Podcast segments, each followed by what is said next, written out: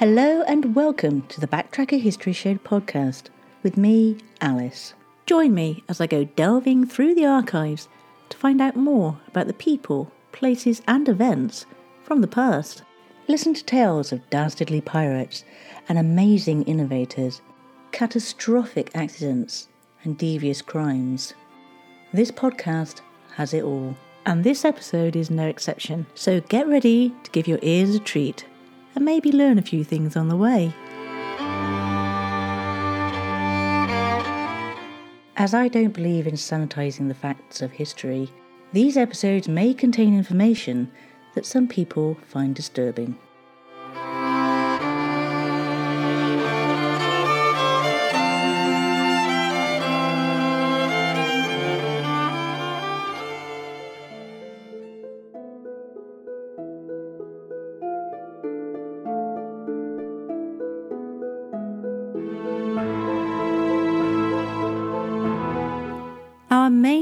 Character in today's tale passed away in the year 1806. But what else happened in that year? Well, the monarch of the day was George III, and the Prime Minister, for some of it, was William Pitt the Younger. On the 5th of January, the body of Horatio Nelson, 1st Viscount Nelson, lies in state in the Painted Hall of Greenwich Hospital, London. On the 9th of January, he is given a state funeral and interment at St Paul's Cathedral in London, attended by the Prince of Wales. On the 23rd of January, William Pitt the Younger dies, aged 46, at Bowling Green House on Putney Heath, of a gastrointestinal tract complaint, and is succeeded as wartime Prime Minister by his cousin, Lord Grenville. The 20th of March sees construction of Dartmoor Prison begin to house prisoners of war. And on May the 30th, the future President of the United States, Andrew Jackson, fights his second duel, killing a man who had accused Jackson's wife of bigamy. July the 12th sees 16 German imperial states leave the Holy Roman Empire and form the Confederation of the Rhine, Liechtenstein, which is given full sovereignty, leading to the collapse of the empire after 844 years. September the 25th, and Prussia issues an ultimatum to Paris, threatening war if France does not halt marching its troops through Prussian territory to reach Austria. The message does not reach Napoleon Bonaparte until October the 7th, and he responds by attacking Prussia. And lastly, November the 15th, the Pike Expedition. During his second exploratory expedition, Lieutenant Zebulon Pike sees a distant mountain peak while near the Colorado footfalls of the Rocky Mountains, which is later named Pike's Peak in his honor. But today we'll be talking about a man who stood head and shoulders and sometimes waist above all of his peers. We're talking about Patrick Cotter O'Brien, the Bristol Giant.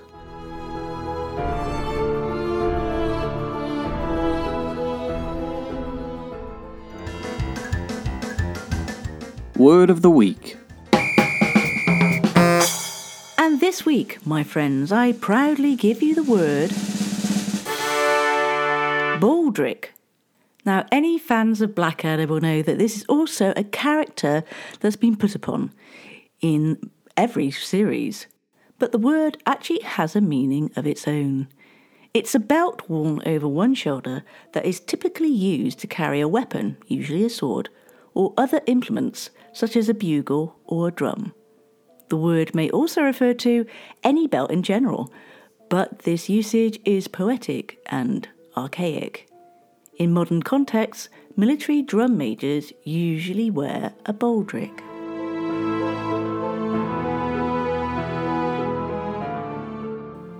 Patrick Cotter O'Brien was born the 19th of January 1760 and was the second of only 22 people in medical history to stand at a verified height of 6 feet. That's 2 metres 44 centimetres. When he was spotted, Patrick was working as a bricklayer in the small medieval town of Kinsale on the west Cork of Ireland, where he'd been born. He was 18 years old and ideally equipped for bricklaying.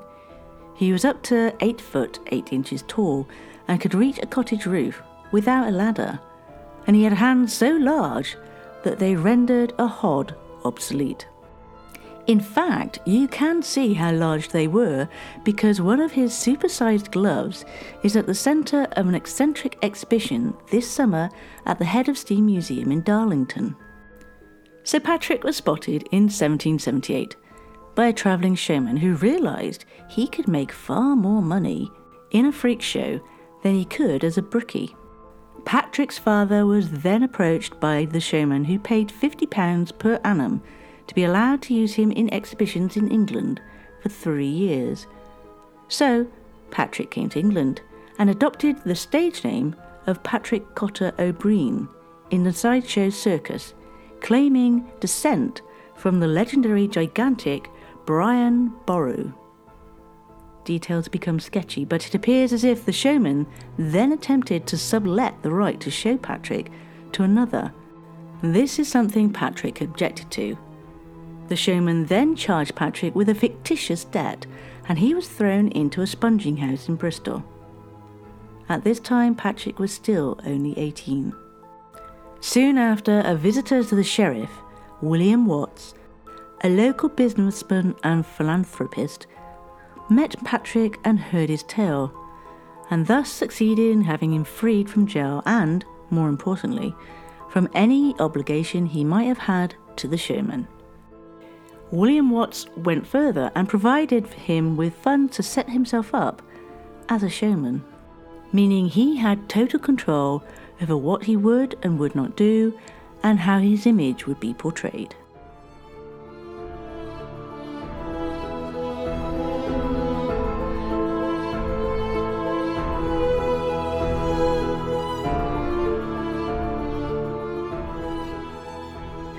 Patrick made his first public appearance at the Full Moon Tavern in Stokes Croft, Bristol, on the 19th of July 1783, and it indeed appears that he made his home in Bristol whilst travelling around the country, appearing at various theatres and fairs. He became a popular attraction at the St James and Temple fairs in Bristol, and on the first occasion that he attended a fair, he made £30 in three days. There is also evidence to suggest that he ran a public house in Bristol called the Giant's Castle. Patrick became known as the Bristol Giant and the Irish Giant. There was another giant at this period, Charles Byrne, who also claimed to be an O'Brien. Then he toured the country making his fortune just by being extremely lanky. More about him later. Because Patrick Cotter O'Brien was soon one of the most popular fairground attractions, and not only toured local fairs, but travelled to London, where he appeared regularly at the St Bartholomew's Fair. The advertisements for his appearances claimed that he was nearly nine foot tall, although he always showed a reluctance to be measured.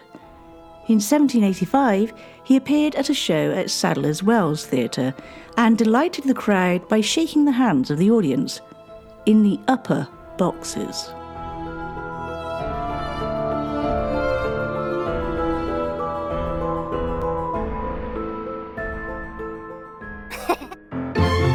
Word on the street.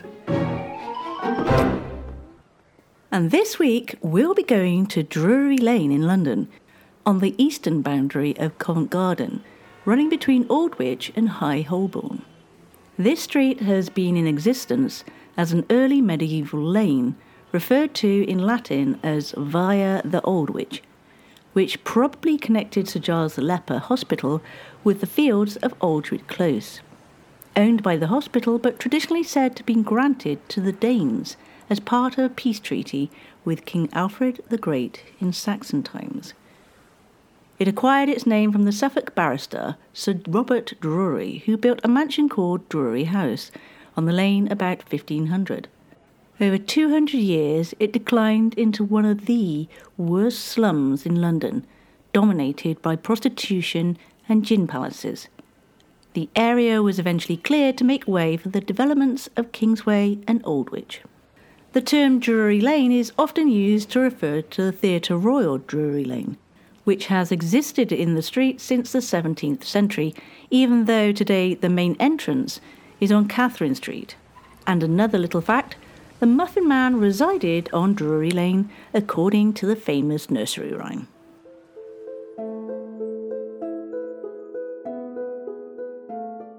And now back to our tale of Patrick Cotter O'Brien, who later appeared at the Haymarket Theatre and made a tour of Wales in 1794.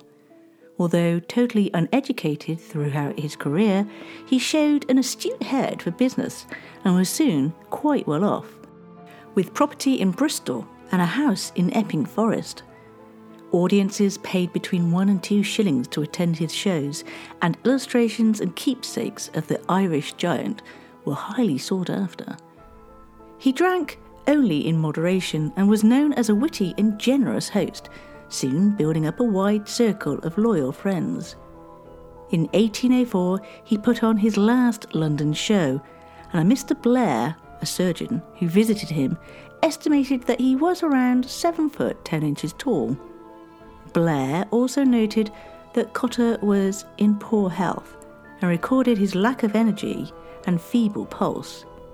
He would later write his limbs were not very stout, especially his arms, and I judged that he had scarcely got the use of them, for, in order to lift up his hand, he seemed obliged to swing the whole arm as if he had no power of raising it by the action of the deltoid muscle.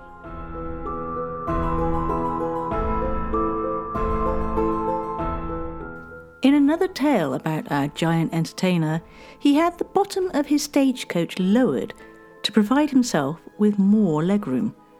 Once, a highwayman got the shock of his life when he stopped a vehicle with normal looking occupants, only for a giant to uncoil himself from out of the floor. Needless to say, our highwayman left empty handed.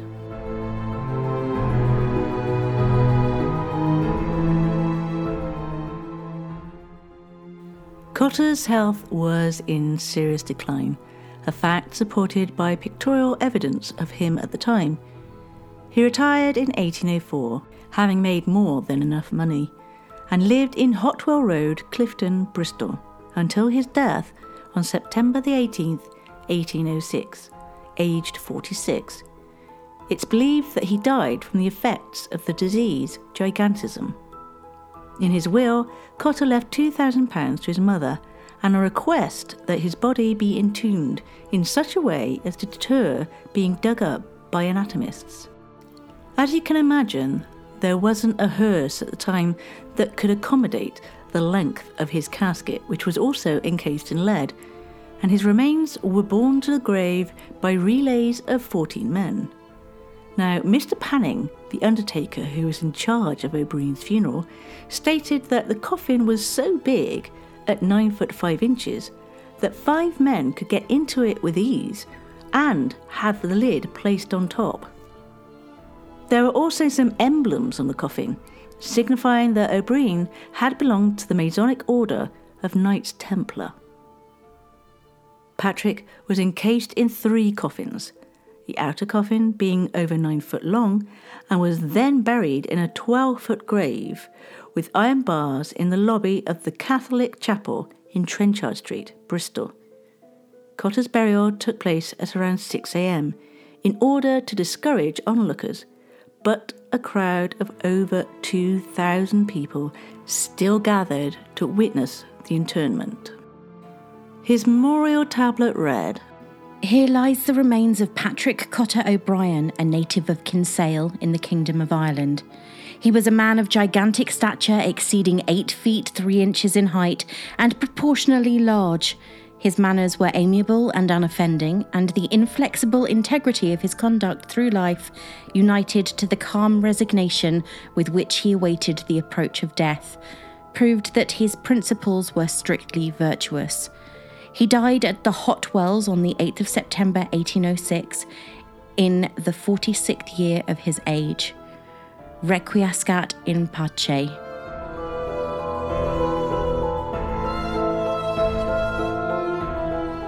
Patrick's wishes for his grave not to be disturbed lasted almost a hundred years until March 1906, when workmen accidentally discovered his coffin whilst laying drains. His remains, after being measured and photographed, were reburied. But before that, scientists managed to get a hold of the bones. And they found out that Patrick was a pituitary giant who later suffered from acromegaly, which is a rare condition where the body produces too much growth hormone, causing body tissues and bones to grow more quickly. There was other evidence of gigantism, including malformation of the skull and an enlarged sella turcica. He also suffered from osteoarthritis. In 1972, his remains were exhumed again and were examined, and it was determined that, whilst alive, he stood approximately 8 feet 0 inches, or 244 centimetres tall. This made him the tallest person ever at that time, a record that would be surpassed by the next 8 footer, John Rogan, who died almost a century later. An entry in the Gazetteer of October 1786 mentioned Patrick's marriage to a Miss Cave at St Pancras Church, but there's no further mentions of a wife or children in any other source, including Cotter's will and parish records of the period. The Blaise Castle Museum in Henbury has a collection of material relating to him, including a shoe, his spectacles, a huge chair, and his 53 inch walking stick. In 1986, during a redevelopment in the area, Patrick Cotter O'Brien's remains were again identified, but this time they were cremated after a church service.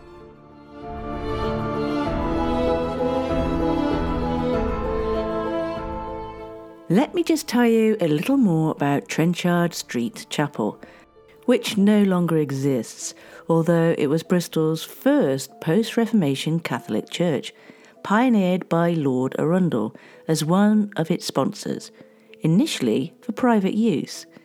It stayed open until 1871, after which it was closed and converted into a school and meeting room for the Catholic Chapel of St Mary on the Quay, a short distance away. The former church survived as part of the St Mary on the Quay parish property until 1978, when it was sold for redevelopment as housing.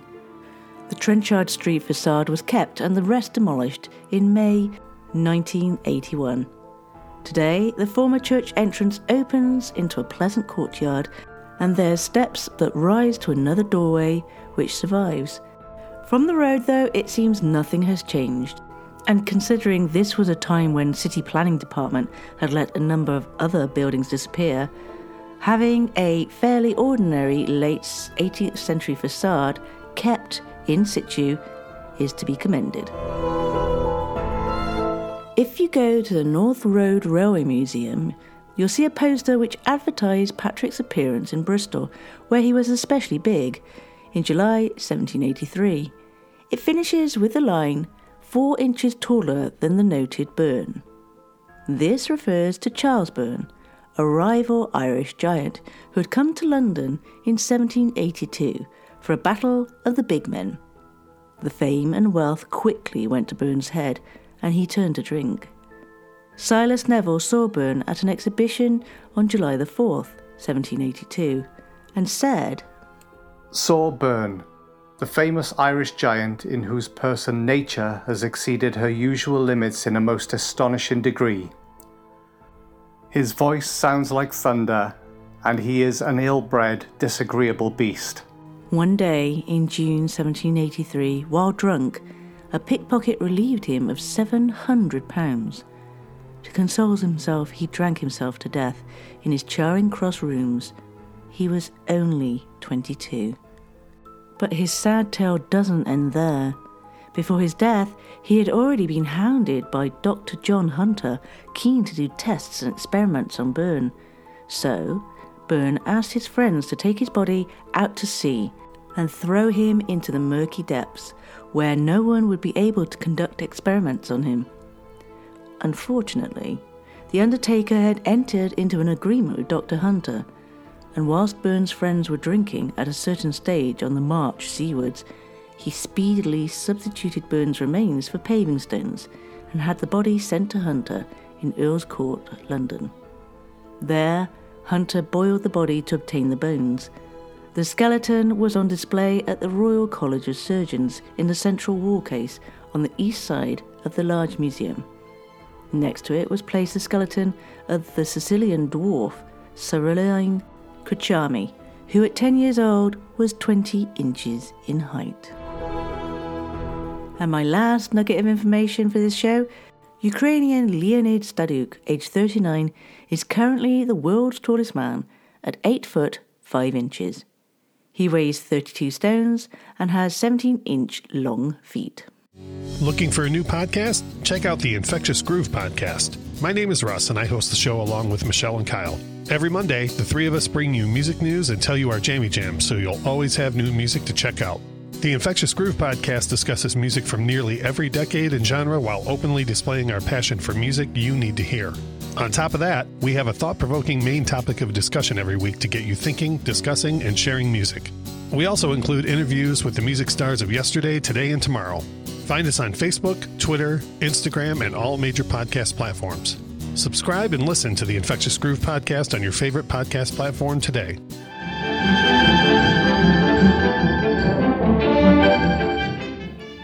News today, boffins in Bristol have discovered that spiders are the only web developers who love finding bugs.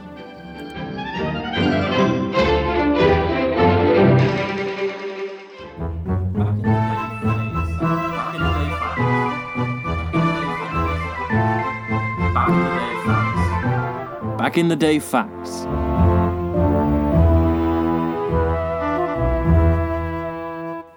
Let's start with the 30th of July 1863, when President Abraham Lincoln issues his eye for an eye order to shoot a rebel prisoner for every black prisoner shot. On the 31st of July, 30 BC, the Battle of Alexandria took place. Mark Antony achieves minor victory over Octavian, but most of his army subsequently deserts, leading to Octavian's invasion of Egypt. On the 1st of August 1834, the Slavery Abolition Act of 1833 comes into effect, which abolishes slavery throughout the British Empire. Also on the 1st of October, but in 1963, Coolio, an American rapper and actor best known for his 1995 hit single Gangsta's Paradise, which appeared on the soundtrack to the 1995 film Dangerous Minds, was born. On the 2nd of August 1798, we had the Battle of the Nile. The British Royal Navy, under Admiral Horatio Nelson, annihilates the French fleet. On the 3rd of August 1914, British Foreign Secretary Edward Grey famously remarks during an address on the eve of the First World War in Parliament The lamps are going out all over Europe. We shall not see them lit again in our time. And lastly, on the 4th of August 1693 is the date traditionally ascribed to Dom Perignon's invention of champagne. Well, I fear that means it's the end of my time here with you. But don't worry, I'll be here, same time, same place, next week. And my stars for today's show include Steve Shepherd from Bradley Stoke Radio, Steve Roberts from St. Stephen's Drama Group in Bristol, and Ray from the podcast Being Bookish. Thank you, one and all.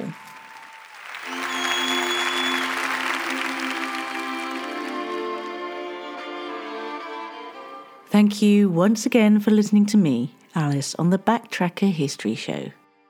If you'd like to get in touch with me, you can find me on Twitter or Facebook by looking up at Backtracker UK with a capital B, a capital T, and a capital UK.